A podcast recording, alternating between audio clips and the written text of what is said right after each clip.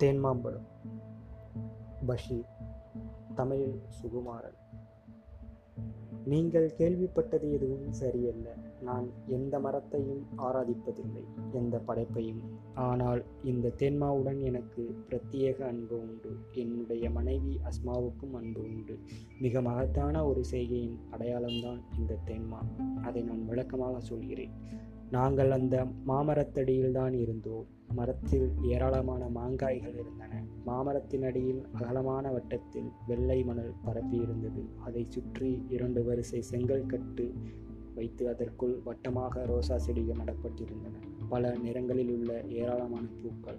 அவர் பெயர் ரஷீத். மனைவி மகனுடன் பக்கத்தில் இருக்கின்ற வீட்டில் வசிக்கிறார். கணவனும் மனைவியும் பக்கத்தில் இருக்கும் பள்ளிக்கூடத்தில் ஆசிரியர்கள். அவருடைய மனைவி மாம்பழத்தை சீவி துண்டாக்கி தட்டில் போட்டு அதை பதினாறு வயது மகன் கையில் கொடுத்து விட்டிருந்தார். நாங்கள் அதை தின்றோம். தேன் போல தித்திப்பு. மாம்பழம் எப்படி? தேன் மாம்பழம் தான். இதை நாம் தின்ன முடிவதை நினைத்தால் ஆச்சரியமாக இருக்கின்றது. இந்த மாம் மரத்தை நட்டது யார்?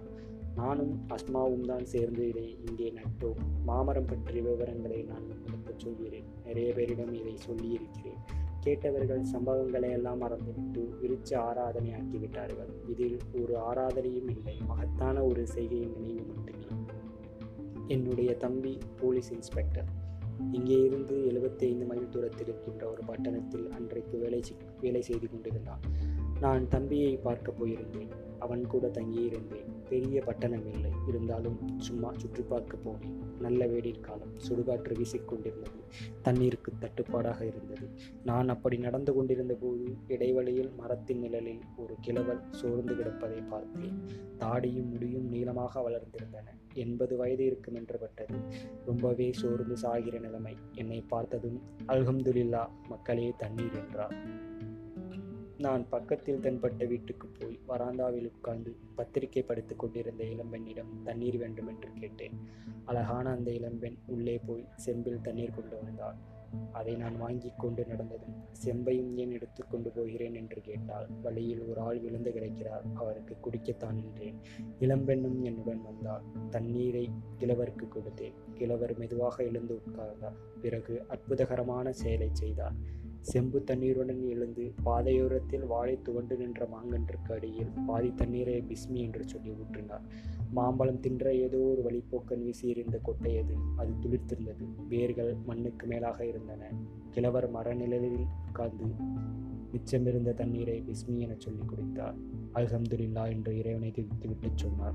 என் பெயர் யூசுப் சித்திக். வயது என்பதை தாண்டிவிட்டது. சொந்தக்காரர்கள் யாரும் இல்லை. வக்கீராக உலகம் சுற்றி கொண்டிருக்கிறேன். நான் சாகப் போகிறேன். உங்கள் இரண்டு பெயரின் பெயர்கள் என்ன?